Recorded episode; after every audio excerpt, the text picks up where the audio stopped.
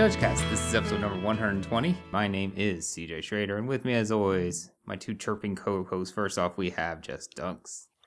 Chirp, chirp, chirp, chirp. It'll make sense soon to listeners. And we have Brian Pillerman.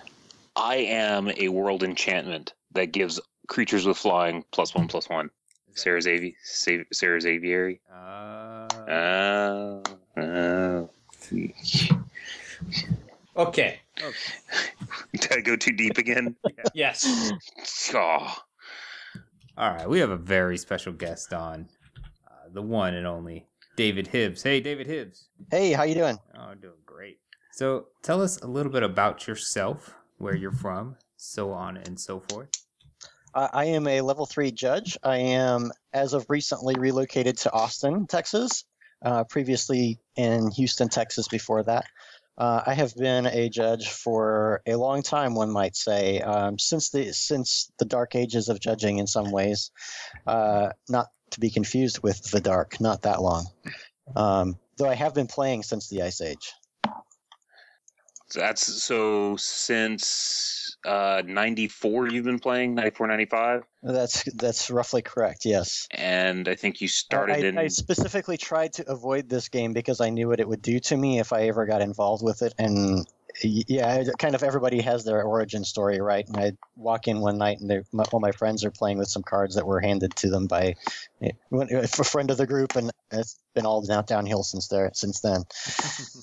so so you became a judge you certified for L1 in 98 That's correct. Uh, as I recall, uh, it was the Urza's Destiny pre-release weekend, which is, as my understanding is correct, is also the certification tape for one Johanna Virtanen, George and Judge in the North. But uh, I think, but it's a little bit unclear for sure on those because um, a lot of certification dates, formal certification dates, were lost to history at one point. Um, one of the things that we can talk about, but uh, at some point in the history of the judge program, the judge database was updated and everybody's certification date was set to 010101. So we've all kind of had to try to make up what we knew since then. Um. So you, everybody was so what, like when that happened, did everybody roll back in level too? Like that's crazy.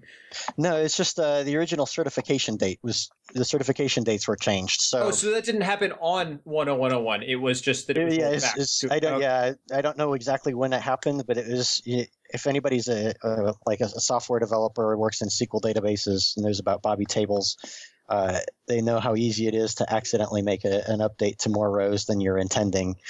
Uh, as I understand, many great many judges in the program are.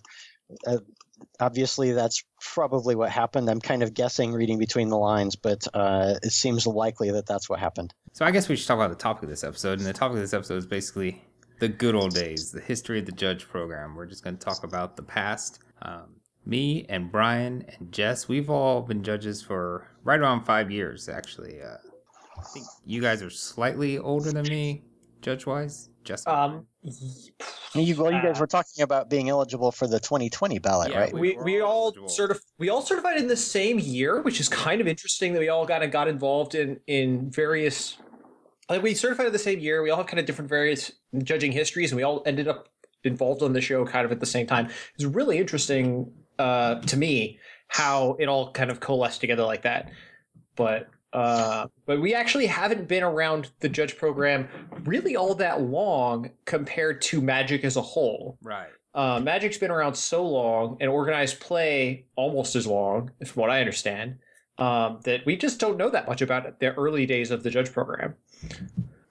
Yeah, it's it's actually kind of really interesting how they kind of started to bootstrap this into into existence.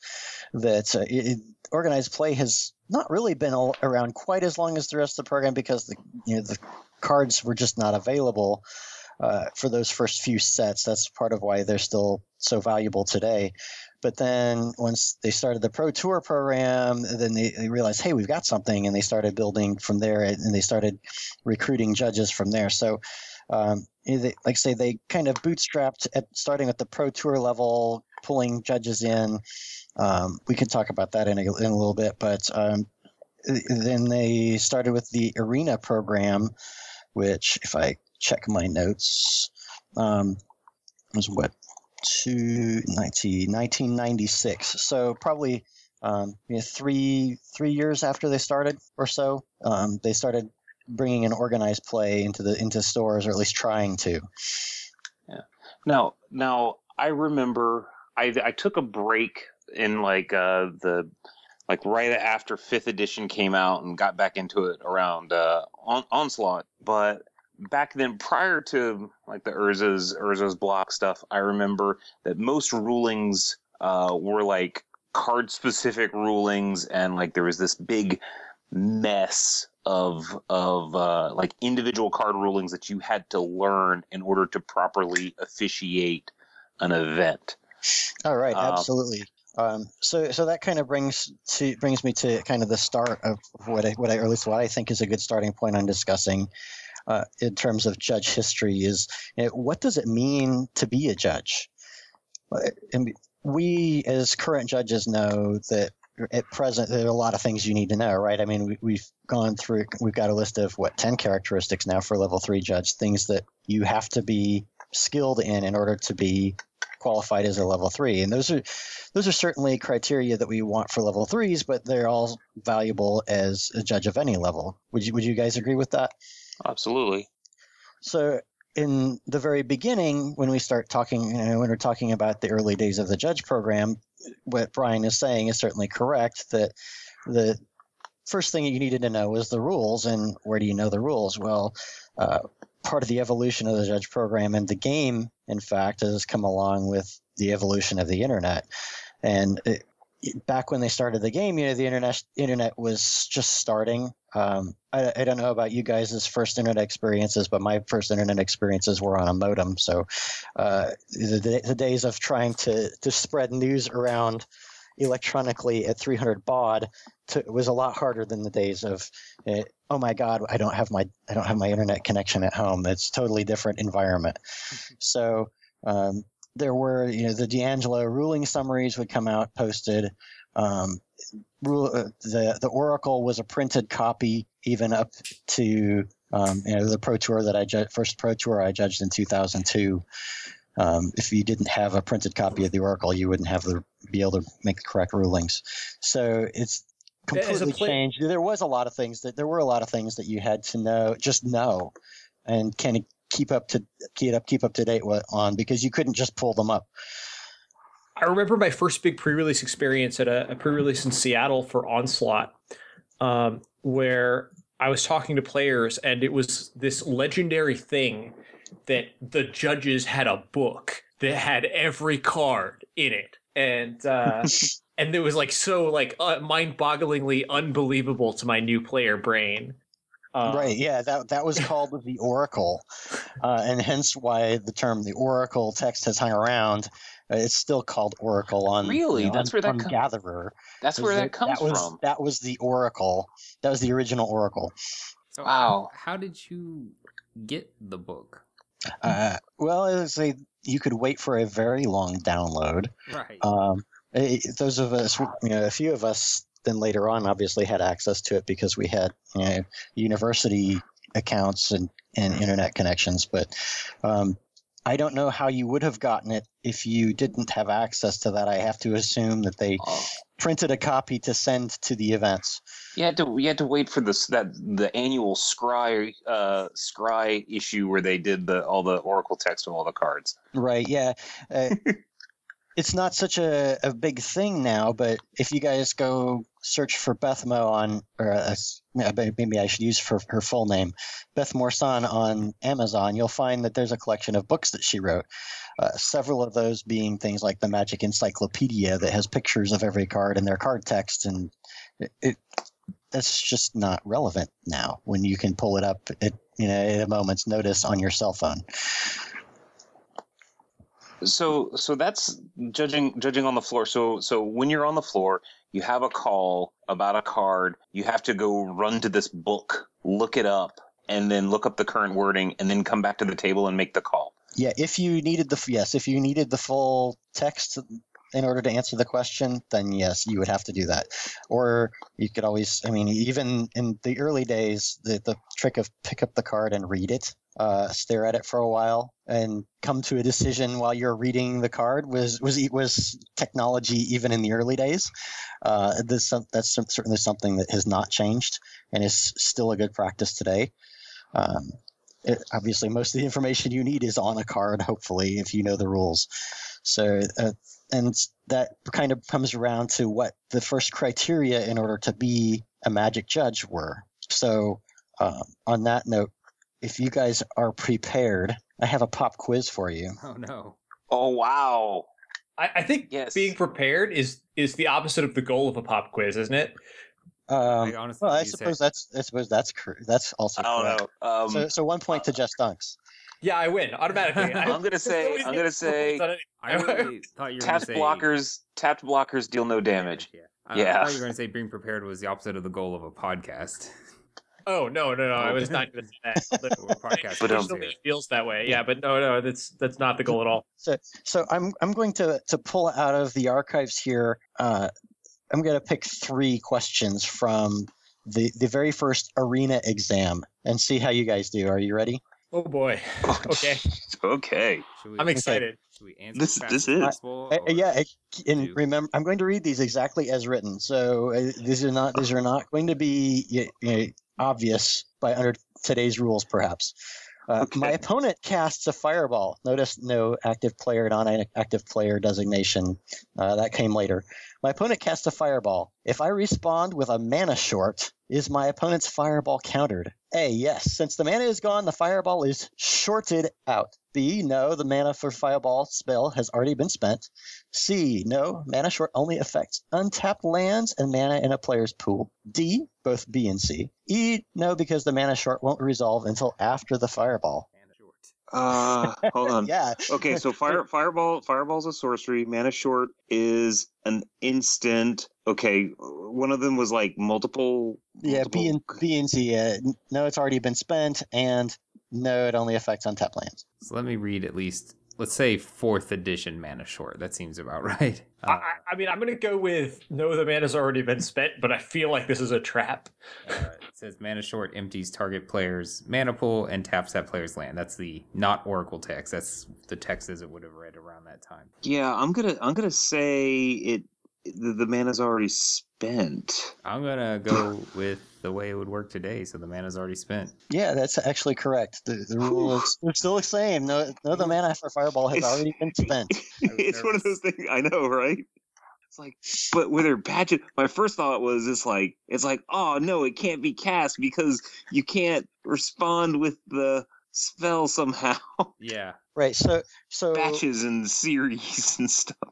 Right. So, Okay. so, so this brings up a couple, a couple points that I wanted to, to talk about in terms of testing. Number one, that we have a fantastic team of judges that are maintaining the Judge Center now, uh, in Brian Shank, um, le- who, who leads the testing pro- process of that, keeping the test pool current so that the cards in it are standard legal. I mean, I'm pulling out these cards that you guys have to look up the Oracle text on because they're very old and not current cards.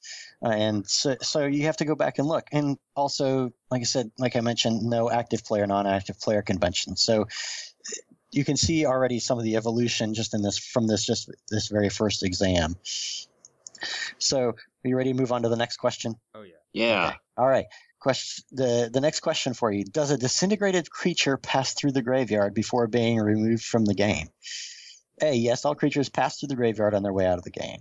B. It depends. Creature cards pass through the graveyard first, but creature tokens just get removed from the game. C. Yes, disintegrated creatures are only removed from the game at the end of turn in which they're killed. D. No, the creature is removed from the game and does not pass through the graveyard. E, A, and C. All right. Let me read the uh, printed text of disintegrate. I'm gonna go with alpha this time.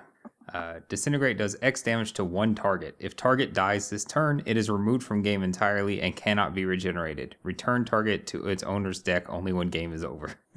Thanks. I like that last line. Isn't that great?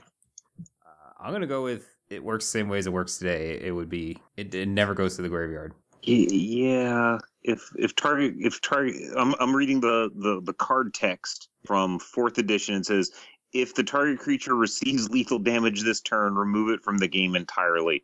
So I'm gonna say it doesn't go bu- through the graveyard. I'm I'm gonna to go out on a limb here and say I think it checks the graveyard first because of the, the older wording sounds like it would, but I, I I may be totally wrong about that. I don't know how the rules worked back then. Oh, so sorry, Jess. You fell in my trap. yeah. Okay. The, the old, it's it, the creature never, never. Uh, it's just happened just like then.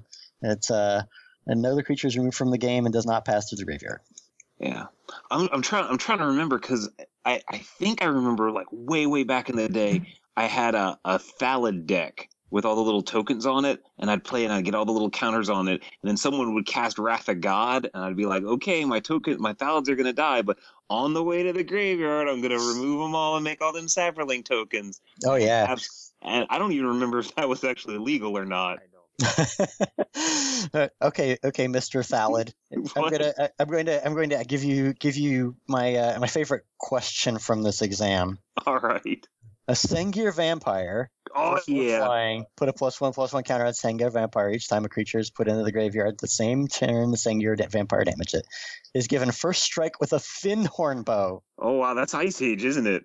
How many Scryb sprites one oh, will it take yes. to kill the vampire? Okay. And I'm not going to read you the options on this no, one. You have to figure um, this one out on your own. Uh, I think it's nine. Uh, right? Because because the the is the vampire's four four. It's gonna it's. Jeez, how many Scryb sprites? You're gonna be DQ'd for having so many Scryb sprites in your deck. but um, so the vampire's gonna gonna hit for four, uh, kill four Scrib sprites, and it's gonna get the plus one plus one counter. I think is that the wording, or does it get one for each? Uh, one guy each one that it kills. Whenever a creature no oh so you need whenever a creature dies so so you would need if you you'd need 12 12 right? Or yeah that's correct. You you would need 12 Scryb sprites to kill that Sengir vampire if your opponent has a fin yeah I, I remember i vaguely remember this question from like an inquest or a Scrye magazine and it blew my mind Yeah, I mean that's that's one of the reasons I love this question so much because it's floated around a bunch of different places, and and here it is showing up on the arena exam, which um, part of the part of the reason I find this so interesting is if you have a copy of the arena exam, the first page is you know, a little bit of base uh, is is starts with the questions. The arena judge certification exam one, section one, game mechanics rules errata, ten questions. It's ten questions uh, in order to see if you are qualified to be an arena judge or official, actually. So and, is there is there a difference between an arena judge and a uh, magic judge? Um, like say, arena was the was their first organized play program. Okay, okay. So they were basically what they wanted was they wanted somebody to be in the store that says, "Hey, I'm the rules guy." So, uh, say, in terms of what it means to be a judge, the very first few iterations were, "Hey, you're just the rules guy." and that's you know maybe maybe that's how a lot of people get get interested today because they happen to be the one everybody asks the rules to. But that was all they were looking for was somebody to be there to be the answer guy. So is that analogous almost to what a rules advisor is today or, uh, or is... well rules advisor today is still much harder to come by than than the arena exam because page two of the arena exam has all the answers hmm uh, oh. and the explanations printed on it. Page three is your instructions, your form that you can fill out your form with your name, address, email if you have it, how long you've been playing Magic, how and how well you did on the test, hmm. and then you mail this in by business replay mail. So okay, oh, I got all I got all ten right. Yeah, a couple things. Yeah. First, isn't that Sengir Vampire answer the same today? Am I crazy? No, you're not crazy. No. Okay. I'm pretty sure all three answers yeah. are the same today. Okay, good. Uh, I think it, that may have been intentional. Yeah, actually, most of these questions are exactly the same today. Well, this this was after the sixth edition rules change, right? Uh, this is no, no, this is 1996. Okay, because because I know I know with the sixth edition rules change, they cleaned up a lot of stuff. Yeah, and that, uh, that... Is, so congratulations, you guys are officially qualified to be arena oh. judges. Oh yeah. My mom said I never. Is, isn't is, isn't that isn't that amazing? How hard that was. Now I need. I kind of want to mail the thing into the re, the business reply mail and and see what they do. Uh, well, as it happens, your your odds with that, even in the day that that would have been a you know a logical thing to do, were not good. Um, a lot of paper floating around an office being what it was. A great many certifications were lost that way. Um, and in fact, I've talked to quite a number of, of our senior judges, some of whom are on the Hall of Fame ba- ballot that are that are um, or at least Hall of Fame ballot, ballot eligible, I should say. Um, that when they first were certified, first take the test, I was they pay they passed it. They paid their fee in many cases in order to be able to take the test. Whoever certified, whoever gave them the test. Hold on, you said pay Uh, a fee? Yes, you judges were allowed to charge you a fee for the privilege of taking it, taking the judge test. So The judge that was testing you. Yeah, the judge that was testing you. This is not the arena exam. This is kind of the, So- the, the next iteration through the program. so they were wait. allowed to charge you, and then they were How- required to send in the results of your exam. How much are were we allowed to charge people? Yeah, that's the important question. yeah, Um, This is I've, like I've heard numbers ranging best- from five dollars to twenty dollars, and I actually did, was feel very fortunate that I didn't have to pay anything. Um, our, our very good friend Uncle Scott Marshall said that his uh, his original certifying test took his money and his exam, and he never it never got sent in. So Wow. he had to do it again. wow, that's crazy. But Um, I've, heard- I've heard similar stories from Steven Swanger, who who's level one never made it in, and uh, I guess when he went to retake it, his testing ju- his testing judge at that point was just, mm, "We're no, we're going to make you a level two, like we should have, like you're supposed to be a level two now at this point anyway." oh, whoa, hold Uh, on. You can you could take a test and go directly to level two back then. Also, Yeah, there there were some loopholes in what were allowed because um, I mean his testing judge knew he was supposed to be level one already, so he's, there there's some leeway granted to level threes um, that were allowed to test because again at that point only level threes could test. So you had you had to jump through some hoops in order to, to become tested as a as a judge. Um, uh, find a level three seems like one of the harder. yes, by uh, by all means, finding a level three was was kind of a challenge because there weren't very many. Um, you know, if I go back to our ballot, uh, the list of of Hall of Fame eligible judges for you know like so those judges that were eligible to 2008. There's what five? Um, oh, they're not sorted properly.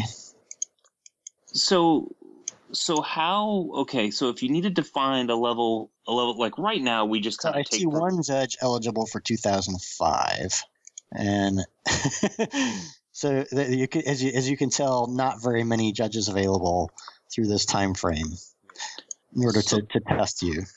So let me ask. Back right now, we kind of take it for granted that that L2s can make L1s, and you know it might you might have to drive like an hour or two to find a level two, uh, and maybe a few hours more to find a find a level a level three. But but they're there, they're out there, they're around. In the early days of the program, like how did L3s actually come about? You know, Right. So, um, like, like the uh, Shel- the Sheldon generation, Sheldon Menery's generation of judges, were a lot of them were set up certified at large events like at Gen Con, or they would fly them, fly, pay to fly themselves to a large event where they knew there would be judges available, say a pro tour, and then they would take an exam. As I recall, um, Sheldon and Scott Larrabee t- both took their exam the same day and Larrabee came out of the exam a level three, and Sheldon came out a level two. And Sheldon was, wait, what?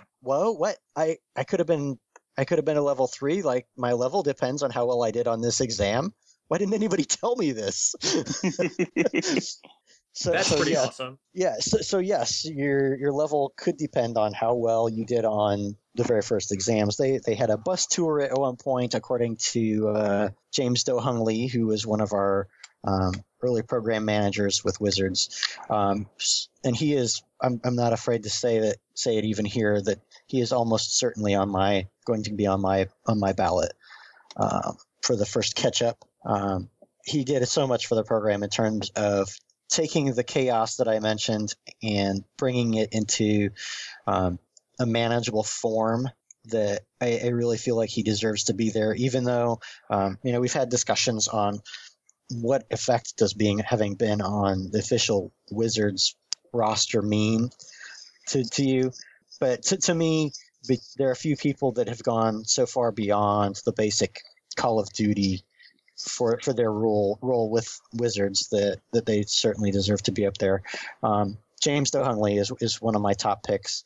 Uh, second pick would be John Carter. There's been a lot of discussion about John Carter and the many things that he has done already.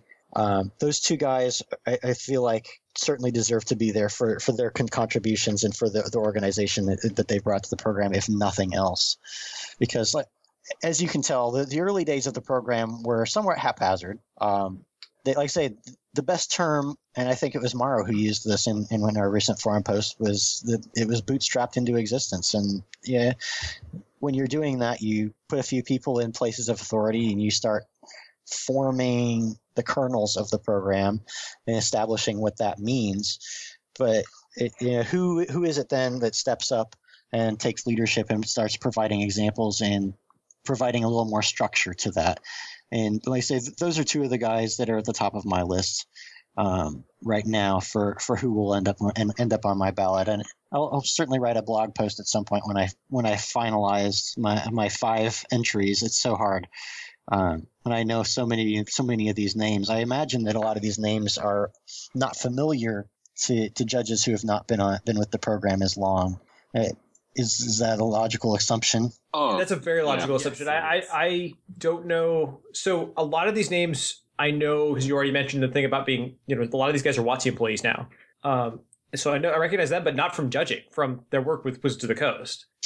Right, um, like and, like uh, I mean, Scott Larrabee has been is has been there a long time, and um, when I first made a pass through the through the list, he was okay. I'm going to have to vote for Scott Larrabee but the the more that I thought about it, it, the more I've decided I'm not going to put Scott on my ballot.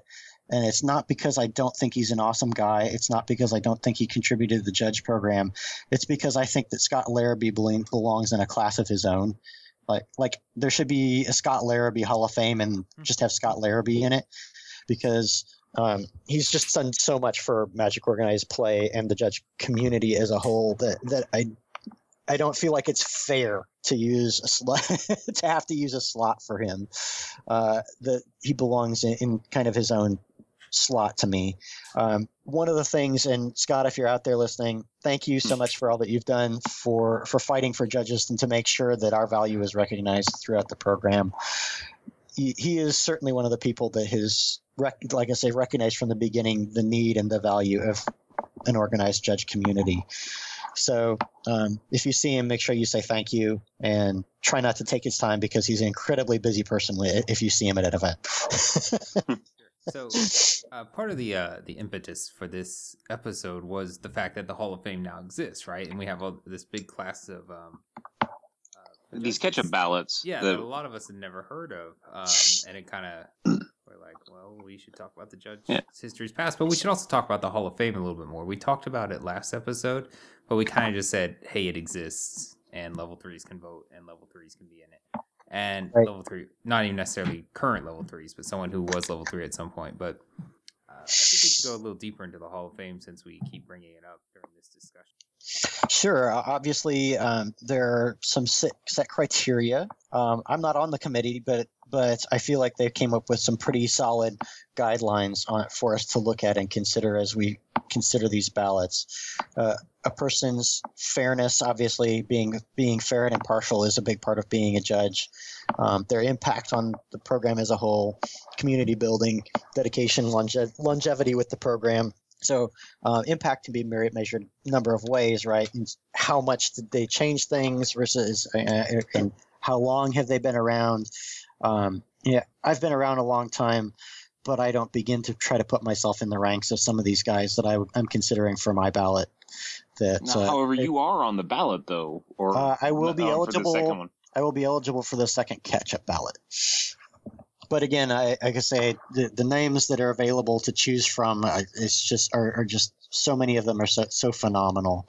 Uh, I've picked it, you know, I picked out a few for us to talk about if we want, but um, it, we've talked a little bit about John Carter already. Um, one of the names that you've probably never heard, because as far as I know, he's not been around for a long time, not been real active, is Ingo Kemper. I've Have heard definitely never name? heard of Ingo Kemper. No. Uh, No. John, a long time ago, John Carter, Ingo Kemper, uh, and Ingo Kemper and a couple other guys put together this uh, this exam online called the Delphi exam. And actually, the other, Oh. there was Delphi, Delphi exam one and two. So that's a that's an Oracle It was, Uh, uh, pun type thing. Yeah. uh, yeah, if you if if you want to look at it that way. Um, but this was for many people of my generation of judges the first exposure to any form of a judge exam because we didn't have the judge center. It didn't exist. It, it, wasn't even thought of because like i said the internet like i said the judge program has developed along with the internet. So um, without the without some ideas there the, the judge exams were strictly confidential.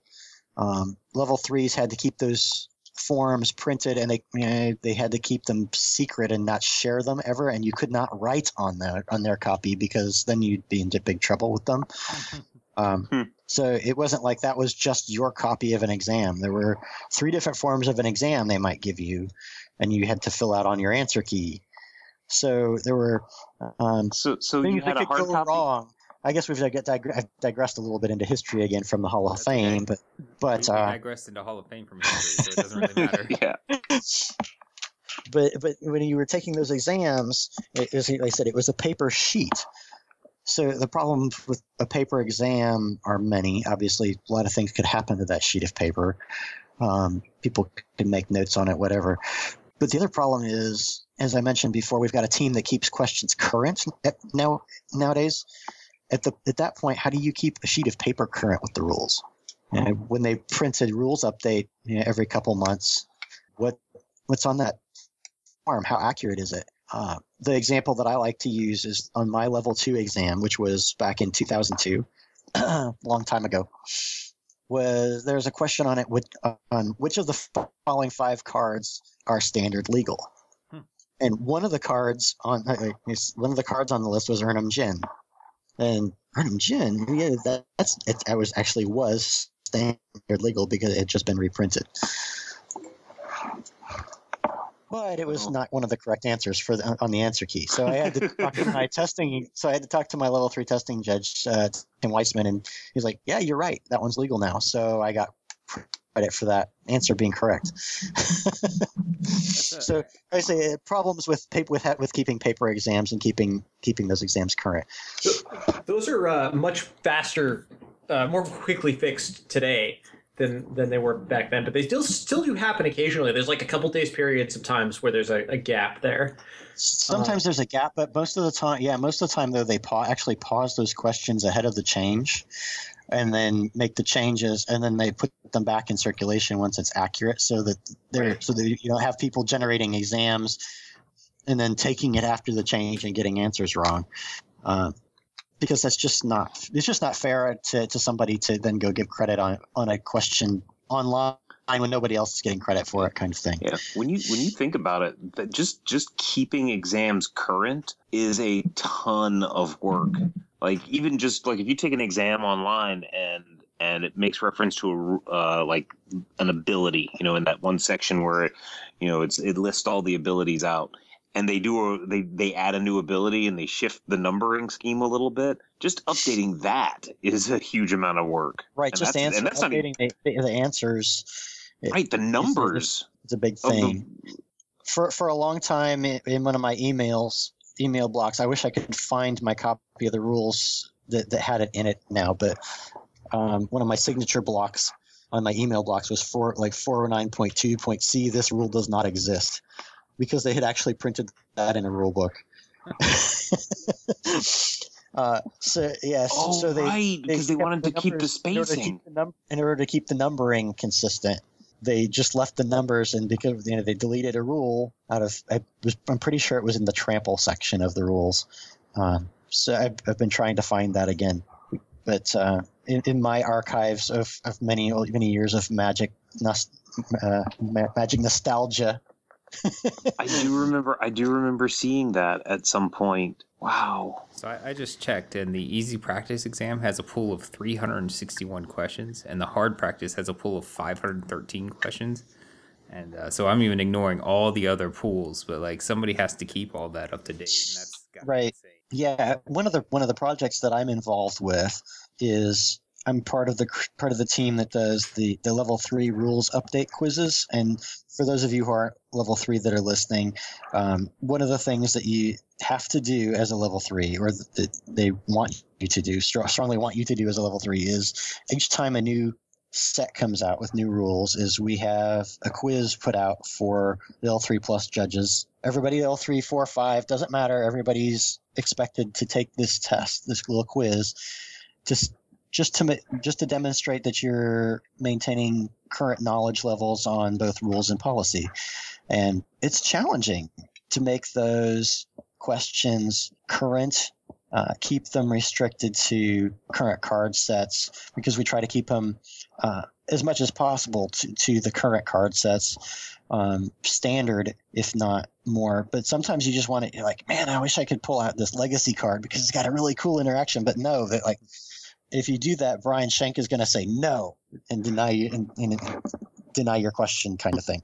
Uh, I don't mean to make it sound like he's hard on you, but um, Uh, he's been hard on me. he can be. But it's like, but it, but he's like, but the thing is, he's always got a good reason. No, he's always right. That's the problem. I've never been right.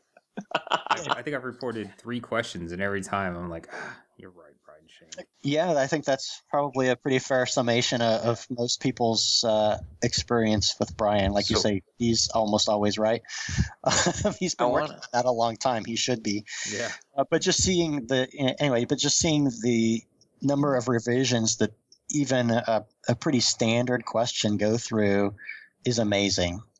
Um, so hats off to, to Brian and the team that, that maintain those because it's just it's nothing short of amazing um, what what we can do. So uh, in terms of testing, we've gone from yeah, here's ten questions.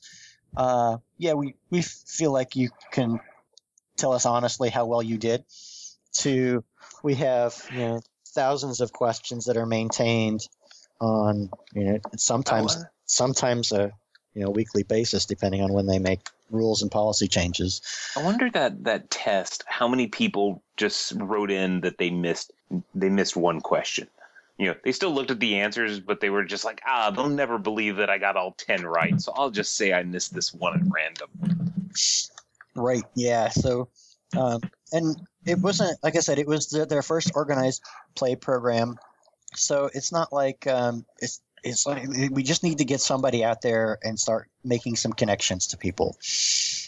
And in some ways that's still important today.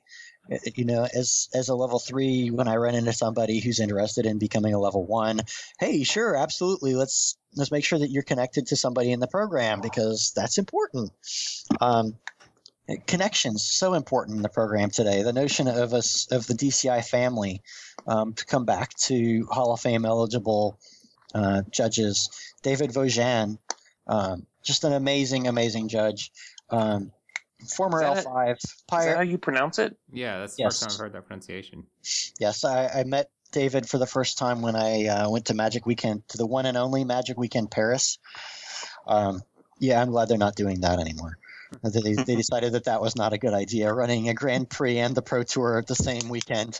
That was that was Yeah, uh, then I mean, Paul Reichel went and broke the whole thing, didn't he? Where he was like, yes, he, he did in fact because he was running back and forth between between the, the two events, uh, like top eight and, and running the other one. yeah, and they were He- the main thing, main thing was yeah okay yeah yeah we'll we'll be accommodating for you so um, yeah he came up with policy came with came up with a lot of ideas in terms of family keeping people connected um, he came up with the he was well i don't know if he was the originator of the- idea of regional coordinators but he was at least a big part of it uh, big part of two and ones uh, helping grow European community. He's still a major tournament organizer for European events. So um, David Vogin is definitely going to end up on my ballot.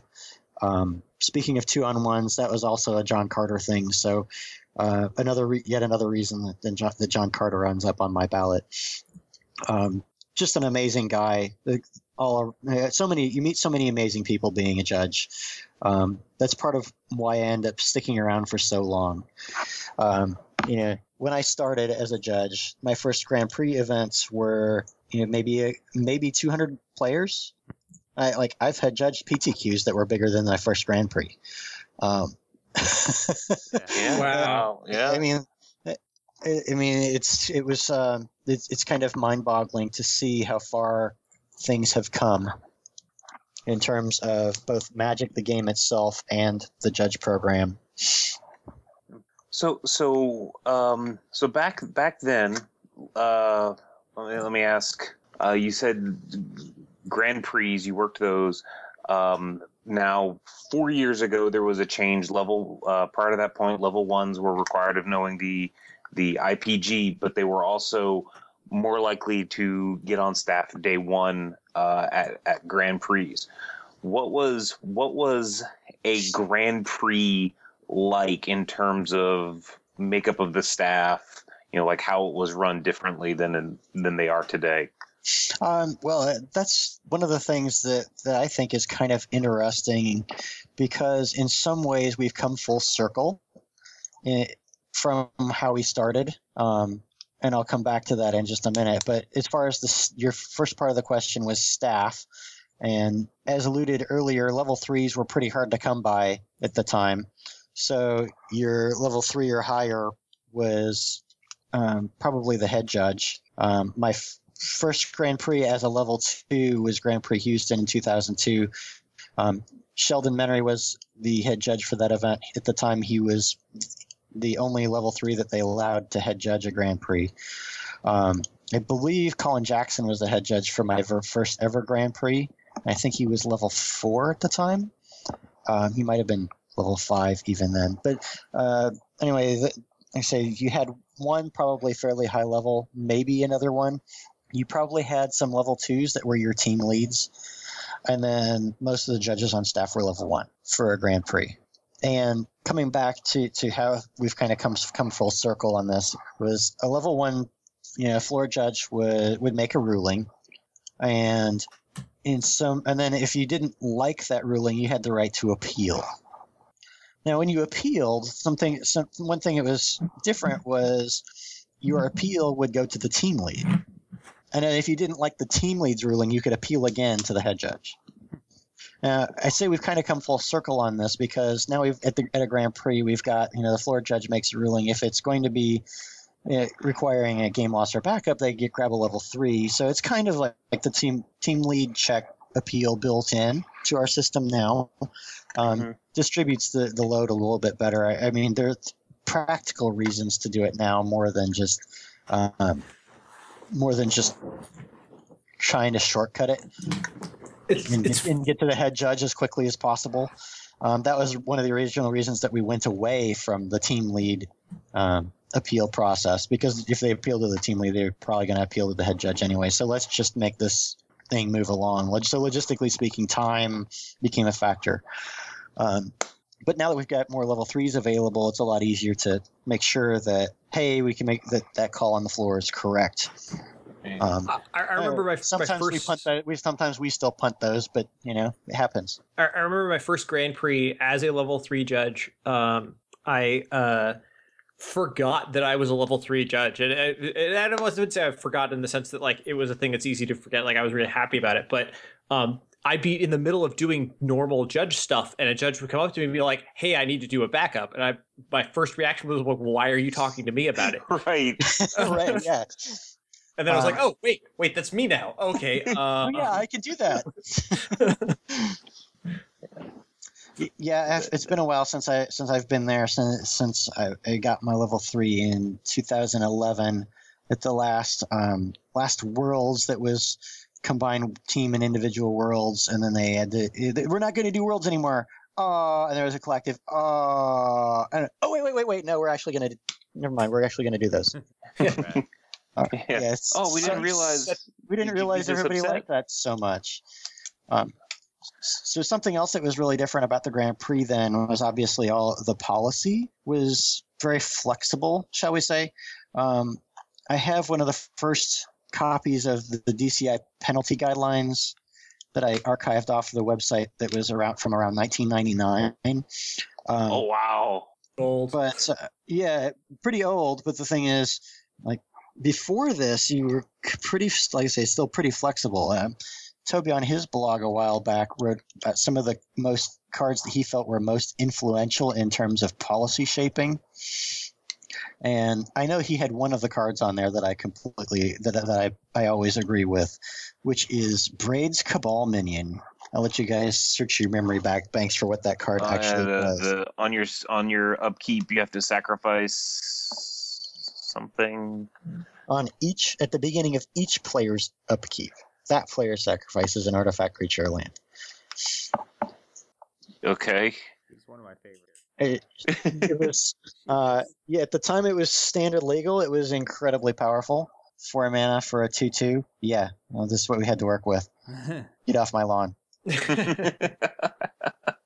Uh, Ah. Jon Finkel wrote recently about the, the return of Shadowmage in- Infiltrator. You, remember, and I loved his references. Remember that dinosaur you found that you, that you asked about this, about how good this card was? Yeah, go back and talk to him again.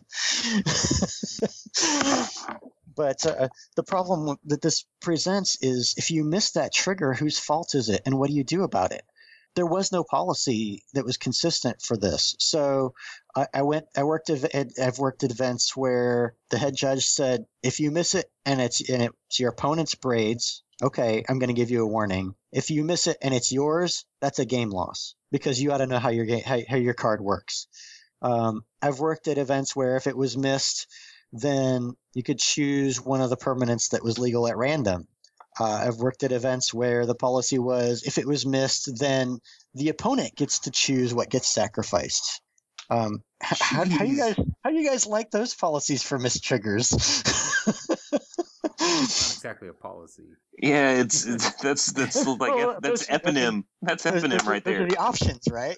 Yeah, that's so- the jar. Right. So yeah, evolution of of uh, of regular rel. so there used to be, you know, there used to be five levels of rule enforcement that we had to keep keep straight. And how do we handle each of those? Wait, five five levels. Yeah. Five levels, rel What one was- through five. So they were three, just numbered. It was it, it was numbered by it was a numbered rel. It didn't. It wasn't. It wasn't a case of rel professional or rel okay. standard. It was So like level so, one, two, three, four, five. so like level one would be F and M. Level two would be a, a PTQ. Level three would be a GP. That kind of thing. Uh, level five is professional, obviously. Yeah. So yeah, you can draw some indirect comparisons. Um, not perfect, obviously, because we boiled it down to um, basically competitive for all practical purposes, competitive and regular rel for what you need to know. Um, professional, obviously, we're still more strict of no takey backsies kind of things, but it's not the penalties don't change because it's professional uh, versus competitive. Now we, for I mean, we work we worked through that uh, sometimes they for a while our IPG had still had differences between professional and competitive, but um, I think I think the last differences were taken out. There were only a couple of lines left. I think the last ones were taken out in like 2011, 2012. Yeah. yeah, it was quite a while. It was still quite a while ago. Failure, But- failure to yeah. reveal was it, and then I think uh, in the MTR the rules on spectators Yeah, is it. I think that's actually still different, isn't Yeah, it? They've- it's- That, yeah, that no, that's still, still in that there. requirement is still there, but it's not. Um, but I mean, it's not a, a penalty Right. issue. It's, Right. it's you're not allowed to. The only Right. reason I knew about the uh, the the one two three four five thing is because I had to ask people about it because um, I had a a person who seemed like a, a very competent player but hadn't played in a while at a pre-release. And he asks me, uh, if this is after I've been a judge for a couple of years, he asked me, he goes, So is this event REL 2 or REL 3? I'm just like, I have no idea what you're talking about. like, I'm so far lost in this conversation. I, I don't know what you mean. right? Yeah. You're like, I don't, I don't, so you can tell that that's somebody that's coming back that used to be a competitive player. Uh, Right. Probably still thinks that his that DCI rating is a numerical figure that has some, yeah. some some some meaning, um, and some bearing on whether he had, he gets buys. But uh, Okay. my I- favorite, my I think Oh. my favorite thing in this in this old IPG though was is I used to be able to give a warning for failure to agree on reality. Yes. What is this mythical penalty that I, Oh, I- heard so much I about? love I love this penalty so much. It solved me so many problems when it was available. Uh, I distinctly remember standing at, at, at, a, at a Grand Prix. Pretty, I'm pretty sure it was in New Orleans, and telling two players that as I walked by, I noticed a difference on life pads. This is a textbook failure to agree on reality. They they have a difference in life totals. So, hey guys, I see you have a difference in life totals. I need you to come to a decision on what's correct, or I'll have to give you both a failure to agree on reality.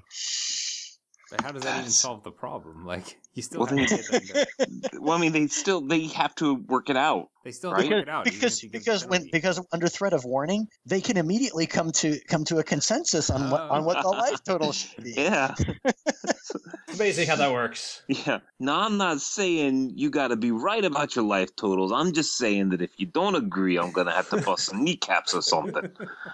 That- yeah, that's about the size of it. I, it's it's kind of similar to something I was telling actually was telling Brian recently that it's amazing now how when you go to talk to players on an appeal, the, the minute the head judge shows up, the stories become clear. I don't. It's not because somebody is suddenly changing their story. It's because oh, I'm under pressure and I need to remember exactly. And hey, hey, look, I can. it's amazing how, how much difference it makes when that head judge shows up. I, I don't care if it's a level one judge that shows up to the table or Ricardo wearing his burgundy shirt. Players have, have I've seen players suddenly come to an immediate agreement the minute the head judge shows up on yes, that's exactly what happened. So, so failure failure to agree on reality was to cover things like when we had different life totals, or was it also included things like we can't agree as to whether or not I've laid a land this turn? Was that? yeah, so yeah, so if you started arguing about something that had or had not happened, like playing a land, yeah, that's also a failure to agree on reality. Um, so so then you had then you get a, a warning for your first offense. Uh, yeah, that's, it's the second time, then you get a second Now, now what if now what if I was right? Okay, so so CJ, uh, Biddy Kitty and Milkshake are playing, and Biddy Kitty thinks Milkshake is at ten, and Milkshake thinks uh, she's at fifteen. Uh, and they end up it ends up being fifteen is the correct number. Does Milkshake get uh, the penalty or just Biddy Kitty? Uh, yeah, yeah, you're stretching my my ancient policy knowledge there. I'm, I'm just curious because it's like it's like I would think that if if we fail to agree on reality, but I'm the one who's actually matching But if I decide that somebody was actually wrong, um, kind of the Yeah. kind of the equivalent of our game rule violation. Yeah, Uh, let me scroll through here because, like I say, you're testing my knowledge of. I mean, you can just Uh, make up an answer. We're not going to be able to disagree with you. uh, you could always somebody somebody would correct me.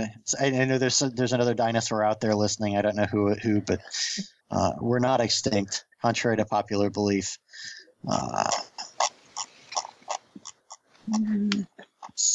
You could well, you could do what we do and just say it and then wait for someone to correct us in the email. Well, yeah. As, as well, let's see. Here's misrecorded deck list. Uh, and at match loss, uh, third lo- third triple warning and ejection. Oh, misrecording a deck list limited. So if you make three mistakes on deck lists, you can be ejected for doing that repeatedly. Um, illegal deck list. Um, not applicable for the base level. Hey, look, this regular rel. Um, level two or three match loss. So yeah, you want a match loss for your for your deck list problem? Um, Uh, seems totally reasonable to me. yeah, this is competitive two at a giant. let's see. Uh, yeah, we, we used to, we used to have to decide whether there was a pattern for marked cards or not. Um, Although we still kind of do. we well we I mean, Just- they- can't, yeah we kind of do, but that's specifically an upgrade rather than trying to. do- I- I- we had I remember having discussions about is this a pattern for it to you or not. yeah. uh, failure to provide method to track life total used to be a penalty. Wow. That sh- whoa, we need to bring that one back because I'm tired of finding people writing life totals on match slips with Uh. my red pen. I was I was at just I was at an event this weekend and uh, I was having to write a penalty in a in a blue pen, and the one of the floor judges came up and he's just like, "Up, oh, you don't have your red pen, tisk tisk," and I was like, "I don't know what happened to it. I I had it this morning, and then it just disappeared, and then two tables down from me, judge." I go, "Yeah, I heard you talking. I have your pen." Hmm. I, I think I'm yeah, gonna try actually, and- out of all of these policies on here, I actually don't see anything that has to do with uh, a basic game rule violation. Eh. No. Well, Brian, what I heard from you just there was uh, theft of tournament materials, Oh, and I hope you disqualified those people what? for stealing your pen. I I guess I I should have. I guess I should have. You heard it here on Judge Cast. I guess I should have DQ'd the guy for taking my pen. Maybe maybe one of these days. I'll t- have I told have I told on the air the the the cheese puff story? I'll I'll tell that later at some point. But but we. Okay. Oh, oh, and also also remember to keep your cards elevated above the table because if you don't do that, then uh, um, you know you can end up getting warnings and, and game losses. So at least at least under this old IPG. What was the infraction? Failure to keep your cards above the table. Failure to keep cards elevated above the table was the infraction. Wow. There's some really specific stuff. Keep your hands Super above the table, specific. boys. You know, I have a big um. Uh, yeah, and yet and yet you don't have the policies for the things that happen all the time, like missed triggers, uh, basic game rule violations.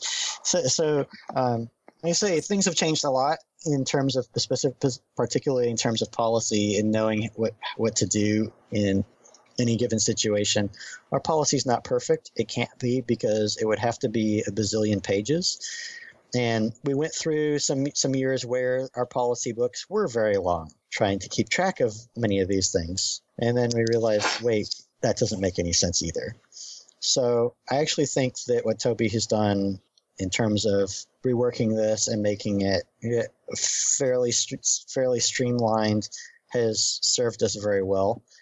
And when when he comes when it comes time for for ballots, I think that he will almost undoubtedly end up on a lot of ballots um, for for what has been done there because um, you only need to browse through a few iterations of, of policy in order to see the differences there and how much has changed.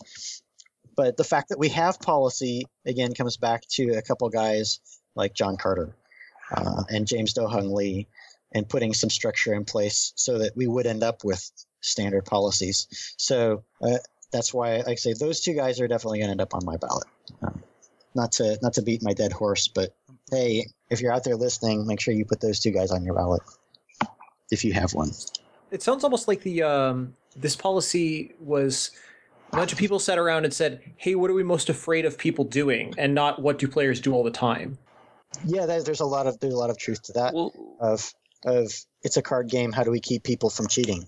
Right. so, so wasn't that that was a big thing though? Wasn't and it cheating? Um, and it's not even so much that I feel like there wa- cheating was so much more rampant at the time. Um, it was just that was the, that was the bigger fear. Um, I mean, we still have some policies and how to handle those, and, and, and things that try to prevent and keep that from happening, keep cheating from happening. But it, it again, that was the fear of perception. There was a lot of perception in the early years of the game.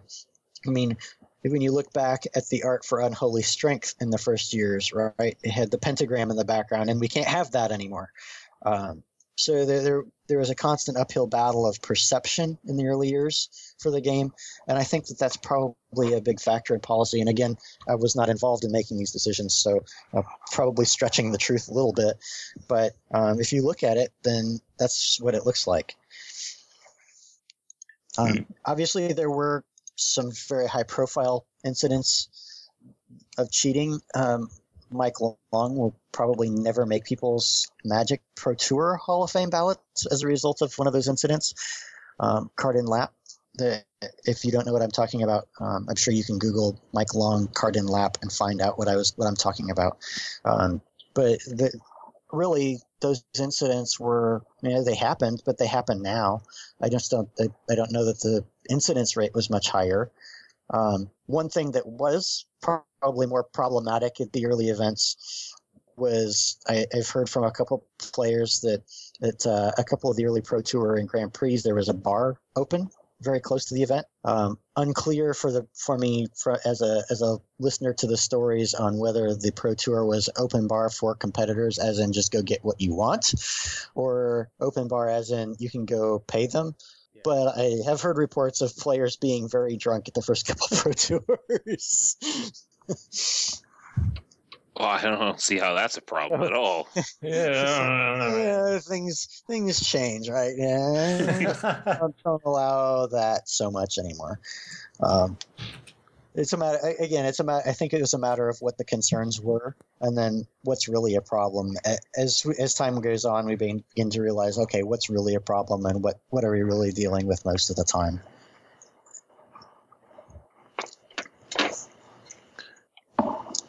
Cool. Uh, so I've got I got a kind of a off off the wall question for you. So I've seen a photograph of an old staff photo where you were uh, on staff with Mark Rosewater. Yes, that's Okay, correct. And and he has made and he has made some comments about like, oh well, I was a judge at this event and I was a judge at this event. Okay. Uh, was was WotC staff? Because I mean, he was an employee. Was WotC staff also allowed to be judges, or did they have judge levels? Or Uh, Mark Rosewater at the time was a level four judge. Uh, he was also, st- an, as you correctly guess, he was an employee of Wizards, but he was at the time a level four judge. Um, and his particular um, focus at that at that event was that he spent a lot of time over in the feature match area, being a level four judge, and of course being Mark Rosewater. He's had obviously an important role in Magic for a long time. Um, so I mean, I- mean, he's certainly eligible for ballots as well. Um, again, he's he's another person that I feel like has his own level of recognition, and not that he didn't contribute to the judge program because he certainly was a part of it and it, part of its development. But I feel like he's got his own level of recognition, and, and I, I feel like this needs to be the this is and this is my opinion, obviously, that the Magic Judge Hall of Fame is, should be focused on the judges and those people who have dedicated the, themselves to the judge program in some specific way. yeah, Uh, for the, and for those that are that were employees, like I say, those that I feel have, in my opinion, have gone above and beyond what was expect was this, what was expected for their role. Um, Yeah. So you you you touched on on something a little bit that I want to uh, mention also. Now they've changed uh, who can vote for the Magic Judge Hall of Fame a little bit. So before it was level three judges only. Uh, however, they have uh, when they announced when they announced it, there was some feedback that they got. Uh, you know, saying, well, you know, the the Pro Tour Hall of Fame, uh, some players, some judges, some WotC employees, all of those, pe- you know, various people have uh, a ballot that they can vote for. Whereas with the Magic Judge Hall of Fame, it was just judges. So why not? Why not players? Seems weird. And so Right. they they opened they opened the scope up to also uh, Pro Tour uh, members of the the Magic Pro Tour Hall of Fame, and that and that struck me as kind of weird that in, in in a sense because when looking at like the criteria uh, of of the stuff, you know, fairness, impact, community community dedication, I don't necessarily know if players see or care about those those criteria at the same level of which of, of which we do like like impact on the on the judge program.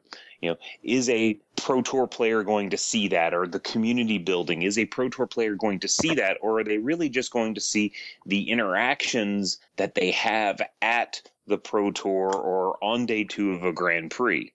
So i thought that i I don't know. I feel I feel that that's a little a little odd. It's almost like with with the Pro Tour Hall of Fame. You know, you've got the WotC, you know, the playing of the game that they do, the articles that they're writing. That stuff is all very public and very out there in the open.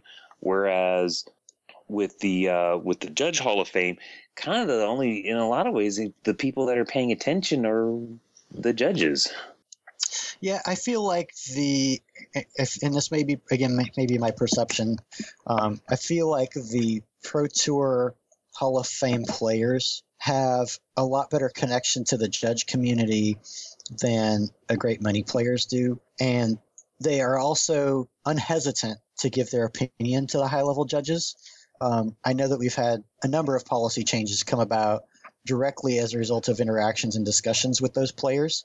So I, th- I think a number of them, I'm not going to say all of them, but, but at the very least, a number of them have very good connections and, and working relationship with the judge program uh, in general. Uh, and you can see it somewhat on the, you know, the recent events with Patrick Chapin discussing with, with Ricardo on uh, whether or not he should receive a game loss for, for failing to reveal off his, his Johnny activation. It, he had some very good discussions. Um, there's a good relationship, and Ricardo acknowledged this in his article about, yeah, we can continue this again later, and we had good discussions about it. So I, I feel like um, like there's probably a, a good reason there. Um, the those those players are respected for a reason, and, and they all made it in to the to the Pro Tour Hall of Fame for a reason, or so I, I I'm okay with with that decision to include them. Same way, I, I agree. I think that while Brian's concern is relevant that some players may not understand, I feel like there are definitely players who do have an understanding and have felt the benefit and impact of some of these judges and would like to be able to nominate some of them for the Hall of Fame. And it's reasonable that some of them should be able to. I don't know. I'm kind of on Brian's side because uh, a lot of what the Hall of Fame is for is for stuff you do behind the scenes. And these players, they they're not reading the IPG updates. They're not reading, you know, they're not do they're not. Well, they're they're probably they're read they're they're I think I think the, a lot of the pro players are are reading the IPG, but they're not necessary. Eh, I I think they're they some of them are putting Inaccurate for players at a high level of Magic play. Like they definitely read the IPG. Yeah, because they they want to know. I mean, if you if you just look at like Chapin, Chapin's arguing to to to Ricardo, he was using very specific terminology. Uh, he was using Yeah, IPG was specific using terminology. it incorrectly. Like so, I, I don't know what to say. Like, I mean, But- he was he was using it correctly to for the for the goal he wanted to achieve. Yeah, well, that's not. um, but I'm not even talking about the IPG specifically. I'm talking about you know all that behind the scenes stuff, right? Like uh, Toby was just the quickest one that came to my head, but um, Right, yeah, I right. mean that's like just one, that's, like I said, it. that's just that's just like I say that's just one example yeah, that, that I can pick up uh, of recent events. Like I say, I know there have been other other interactions with between uh, the high level judges and and and Hall of Fame players. Um, I don't need to say any more than Kibler before I'm sure you guys can think of a bazillion things that he's that he's done as well. Um, like I said, those players have been around high level judges a lot. It takes a lot of points in order to of pro tour points to get there and so you still see and end up having a lot of conversations with a lot of different judges um, one of the things one one item that i can see is that then uh, those players also have interaction with judges around the world so there are a lot of judges on this on this list of, of eligible candidates that um, i mean i kind of recognize the name but because they were you know like like um, like Mark Brown. He was in Australia. He had, had a had a huge impact on Australia, but it wasn't until 2011 until I had some interaction with him. So now um, that's that's a that's a fair that's a fair point.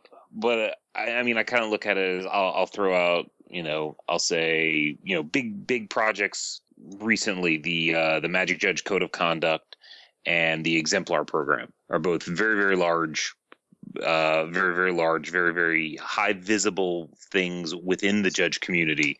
But outside the judge community, uh, I don't know if people know anything about it or even care. yeah, they don't. Uh, what I what I can say about that is is my local Texas judge for or uh, local Texas Magic forums have have been talking about those things, and it, it doesn't really directly affect the players as you're saying. So uh, why would they discuss it? Eh, it's still it's still Magic community news. So it, it those it's, I feel like it's followed. Um, Okay. So, I mean, my honest final opinion in the end is uh, how many people are in the Player Hall of Fame. Like, in the end, it doesn't really matter. So, how many are in? yeah, I think it's a I- like I say I think it's a I think it's a nice nod. Yeah, like in the them. end, I know that I know there Are, I know there are judges that have um, Magic Pro Tour Hall of Fame ballots, so I feel like it's kind of a, a kind of a fair kind of a fair exchange. Um, All right, so I think I think we've covered almost any everything. However, were there any other specific people you wanted to talk about? And I'm going to ask about one. Um, Uh, yeah, there's there's one other person that I like to mention, and that that's uh, Beth Moursund. I, I, believe I mentioned her earlier. Beth Mo. Um, I say she did a lot of early writing. Um, I think I, I I liked um, I liked David Lyford Smith's summary of her of that she practically invented answering rules questions. She, she was the first net rep and, and equivalent and, and put things started putting the program together in a lot of ways. So um, Yeah, this It- she's it- she's it- kind of interesting. I'd never heard of her She's- before she's one of the those- ballots she's- come up. uh, yeah, she's one of those people that's worn an awful lot of hats around the community and has done a lot of different things. Um, again, I don't think she's going to end up making on making it onto my ballot, but I think it's more just because she's done so many different things. Uh, she's been a big asset to the Magic community as a whole, um, and I and I wanted to just make sure I mentioned her again as a result of that commitment to the Magic community as a whole. Um, I, I say I don't know that I'm going to be able to, to say yes, she ought to be there as a Magic Judge Hall of Fame entry, but um, she's definitely deserving of recognition for her many contributions. I wanted to ask you about our boy Matt Tabak, who is a, a former level three judge himself. I don't know; he's been on our show a few times now, uh, Yeah, you know, I'm a I'm actually a big fan of Matt, Matt Tabak. I, I think he's a really smart guy. I think he's done a great job with the uh, with the rules, and he's an awful lot of fun. Um, I didn't have, to be fair though, I didn't have any interactions with him until uh, Grand Prix Atlanta in 2012, I think. Oh, was So- that the one? That was the one that he was uh uh the VIP, wasn't it? I believe so. Yes. yeah, that was that was a Yeah. Prillaman joint, wasn't it? Uh, Yes. Yeah, you were judge manager. no. Yeah, he was- yes, he was- Yes, you were because uh, Daniel Kidashevsky, Kim Warren, and I were doing two on ones, and we we were all like, Oh, "Why isn't he level three? oh, okay, yeah, that was that was me. Yeah, no, I remember. all three of us. Well, I guess I some things I won't say, but I remember that why you were judge manager. Uh, yeah, that was okay. I, I couldn't remember whether that was the the Atlanta before or, or after, but yeah, he was he was one of the ones that that I knew that he was going to be uh, uh, a favorite, so I, I kind of suggested that to the to the TO. yeah, I was hoping you'd have young Tabak stories, but if you didn't meet, No, him, I- then that was a little too late. Unfortunately, unfortunately, I'm not the right person to ask about uh, young Tabak stories. he won't tell you anything. He's like the Joker, keeps changing his origin. So if we if we find somebody that can tell us uh, uh, young Tabak stories, can we title that episode "Way Back Tabak"? Yes, we can. I like a whole episode just dedicated to talking about one person's past without that person on the show. That's not. I'm sure I could. I'm sure I could dig somebody up that they can give you that information if you want, but it might take That- might it might take me some time. I, I I would very much like that. I don't know if that would be a good episode or not, but I would enjoy it. Yeah, I would enjoy it. You hear that, Matt? I'm digging up back background information on you. Matt did. Be afraid. Be very afraid. Nice. So, did you have any other people you want to talk about, or any other stories from, uh, as you called it before the um, show? I think you said the not so good days. Um, there, there's one other person that I would, would like to mention that I really doubt is going to make a whole lot of ballots, but one person that I think is was very important um, was John Shannon. He was uh, one of the earlier level threes. He had judged uh, quite some number of Grand Prix. I think it was four or five. Let me search here. Um, one, two, three, four, five. Uh, looks like five Grand Prix events, but um, obviously he was around some before that. But uh, in the days when level three judges were, you know, kind of hard to come by, and they they were kind of mythical beasts, if you will.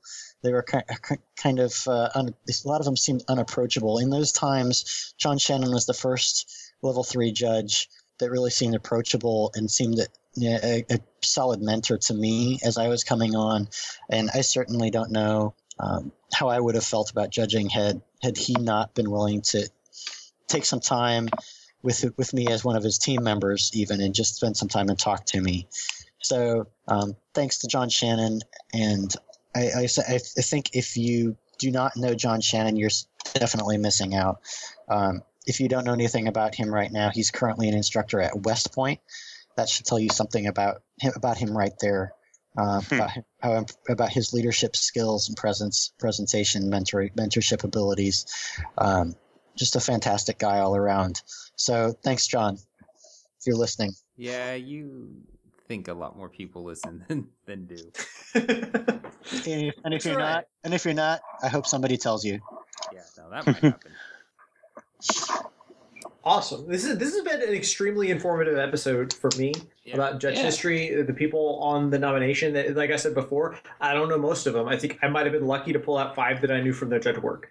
Um, Yeah, th- there are too many names on here for me to to, to talk about um, to, to, to talk about all of them on one show. They're just too many. Um, one person, I guess there's one person that I should mention that I haven't mentioned yet, and that's Juan Del Compare.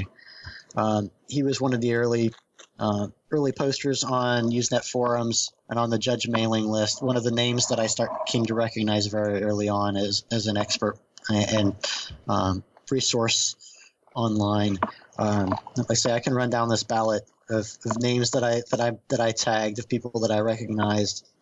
Uh, Paul Barkley, Eric Bess, Mark Brown, Alfonso Bueno, John Carty, Charlie Catino. I mean, you've, you've been seeing these names posted and going back and forth. Um, Juan, who I just mentioned, Nat Fairbanks, um, T.O. head judge, um, Dan Gray. Those two guys were the same, cut from the same cloth as Mighty Mike Guptill. Um, I don't know how many people have caught that, but uh, when I, I always refer to him as Mighty Mike because that was the, the name he was he was referred to all, all, all a long time ago on the uh, Usenet forums was Mighty Mike Guptill. Um, Usenet. Ooh. Like I say, I, I, like I said, it's been a long time. Uh, there's a name on here, Theophile Gimelo. Um, I'm not sure I'm even saying that right because his na- his name, as you'll see on the forums, and is legally changed to T Mad Hatter. Um, Mark Hernandez, pro, pro tour player, also a judge. Um, Ingo Kemper, I talked about a little bit. Scott Larrabee, James Lee. I see Beth Moe, um, Eustace Renault, Morrow obviously knows John Shannon, David Vaujean. Um, there's so many names on this list that stand out to me on this list uh, uh, as, as people who've really affected the program in some way, and I've only got five slots. Yeah. And I say I, I I, I say I know I'm eligible, but I, I can't even begin to put myself in the same playing field as some of these people.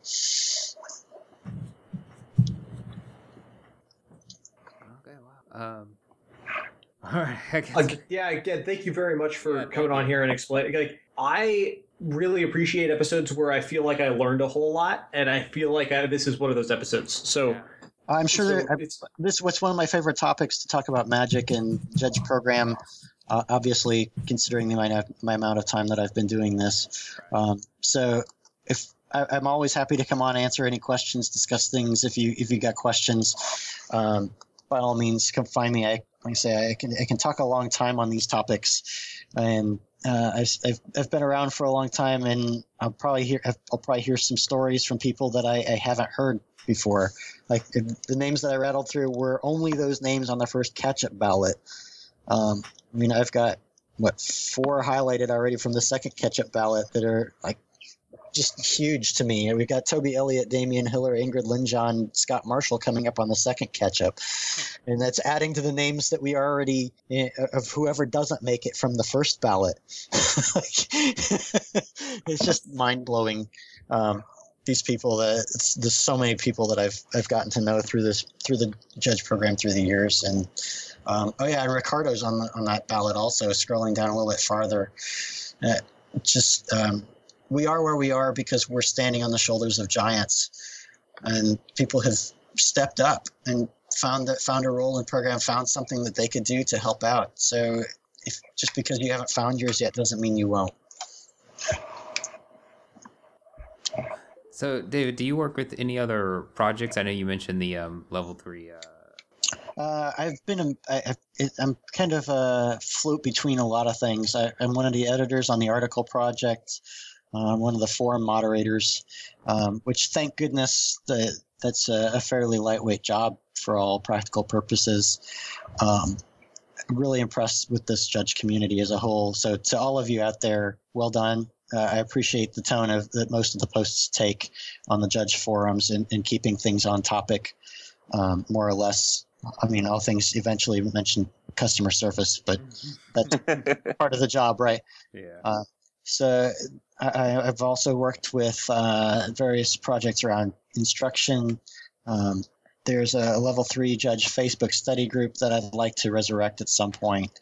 Um, I've had my own project working on tracking judge history, but I'm about to kind of retire it. I've my, my own blog has kind of taken up some of that slot. So um, Do you want to plug that blog? I'm gonna sure I'll plug plug that blog here. It's uh, Time Distortion is the name of my blog. It's on the Magic Judge blog portal. You'll find it there.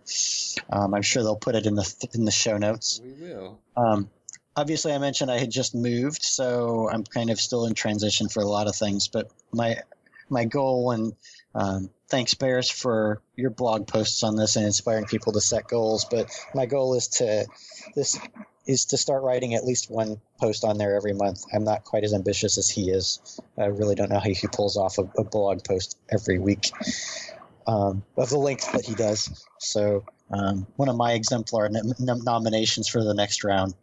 Uh, I'm not, and I'm not ashamed to to say so publicly. Cool.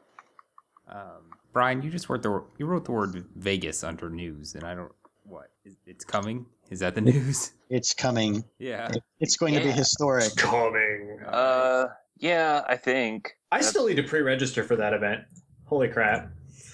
Yeah, Yeah, I think. Yeah, you should go register. There's only, uh, oops, let me hit refresh. Uh, there are only uh, 6,273 players registered so far. Yeah, Yeah. I I don't know that. So, so big secret about that. That number does not update automatically. That What? does It's not not like- surprise me at all. It's not like the big counter of the national debt where it's just going up, you know, every second. Click, no, click, click, no. click. There is uh, there is a person who has to go in and look at the total number of registered players, and then go in and update that number on the website. Um, that person's name. Uh, It's just, uh, oh. no, no, it's not. It's not me. Um, it's uh, it's Eric Levine. I'm pretty sure. Um, who is who is uh, he's one of those people. Eric Levine is one of those people where I'm waiting for his ballot to come up. Um, but it's going to be a long time from now. Yeah, his day will come. Um, but yeah, I need to go register for Vegas. Now that I think about it, there's only like three thousand something slots left in this event. right. And if you don't, uh, the Uh, sooner so, you so you'll be waiting until you'll be waiting until the 2018 ballot for Eric Levine. Yeah. What were you saying, Brian? Yeah, I was I was saying the I was about to do like the a limited resources style plug of the sooner you pre-register, the more reward tiers you're eligible to win in.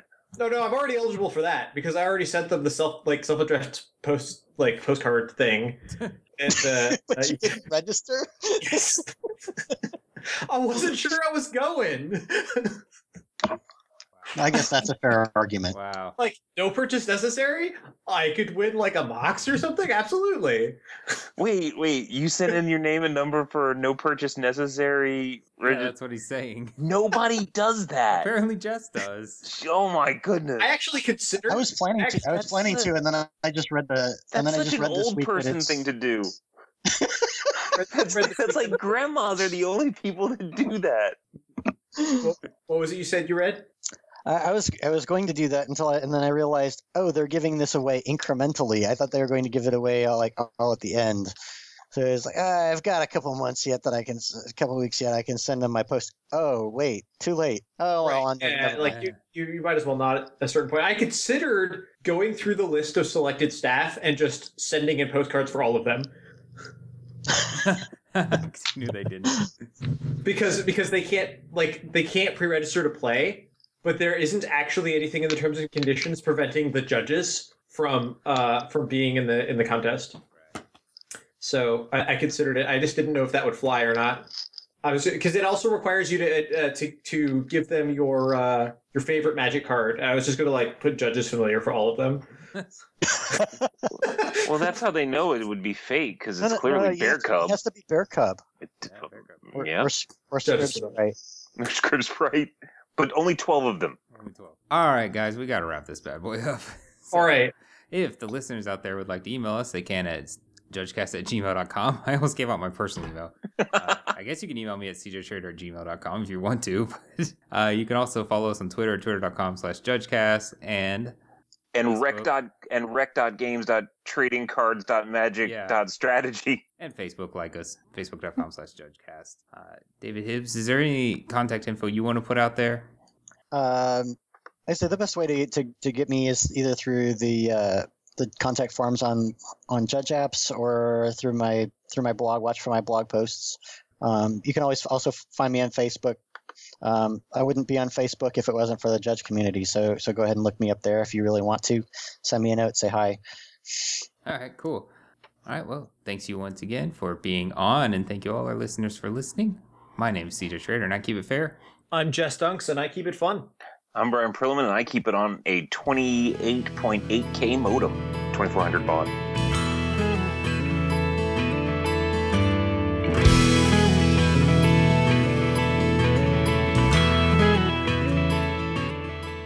All right, Brian, so we're not going to get away without you telling that cheese puff story before we wrap this episode up. Okay, okay. So it is uh I want to say uh GP Charlotte uh earlier earlier this year. Um I am on the Super Sunday series sealed spectacular whatever the top 8.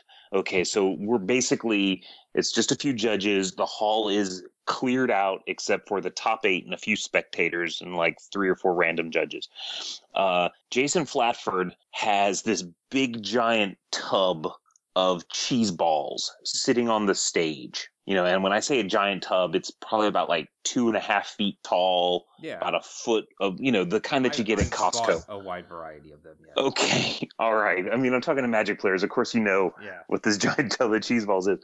So we're sitting over there. Uh, uh, the the head judge is watching the event, and I'm talking to um, to Jason Flatford about uh, some stuff that he could do for uh, the, his uh, Judge Jeopardy thing that he did for the conference that was at that event. Um, and while we're sitting there talking over there at the stage, we see a guy just walk up to the jug of cheese balls and make a little pouch in his shirt pocket. Hmm. Okay. Or make a make a pouch in his shirt, you know, like grab it, lift it up a little bit, and he stuck a napkin in it, and he just reaches his hand in and gets one handful, two handfuls, six handfuls total. And meanwhile, Flats and I are just watching this, just completely floored at this guy.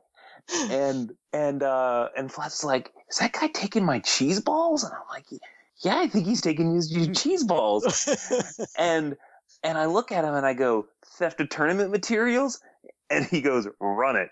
So I start to I start to get up and he he stops me and he's like, wait, wait, wait, wait, wait. You're smiling too much. And so I have to stop, kind of slap my face, get the smile out. And I go over to him because he's gone back over with his kangaroo pouch of cheese balls. He's watching the top eight match again. And and so I just tap him on the shoulder and I go, "Sir, can I speak to you away from the table, please?" And he goes, he goes over a few few feet, and I go, "Sir, I'm gonna have to ask you, you know, where you got the cheese balls from, Cheese. where you got the cheese balls from." And he goes, he goes, "What?" And I go, and I point to his his kangaroo pouch, and I'm like, "The cheese balls. Where did you, you know, where did you get them?" And I'm trying very hard to be to be serious and he he says, "Oh, the judge said I could have some," and suddenly I'm like, "Whoa, no!" You know, it's now this is. I'm like, "Oh, really?" Which uh, because because that's like the typical thing that players say. It's always the judge said, and I go, "Oh, really? Which judge?" And he goes. The bald one and points back over to the stage, and there's Zwanger looking at me and just kind of waves. And it was like at that point I couldn't hold it anymore, and I just start cracking up. And and the top eight, uh, the top eight match, it was I guess we hadn't moved far enough away. They also heard that was go what was going on, and they just start busting out laughing as well. And it was it was a good chuckle, but I got to. It was a good chuckle, but I got to I got to utter the phrase, "Sir, I'm going to have to ask you where you got the cheese balls from," in the most serious tone of voice I could muster.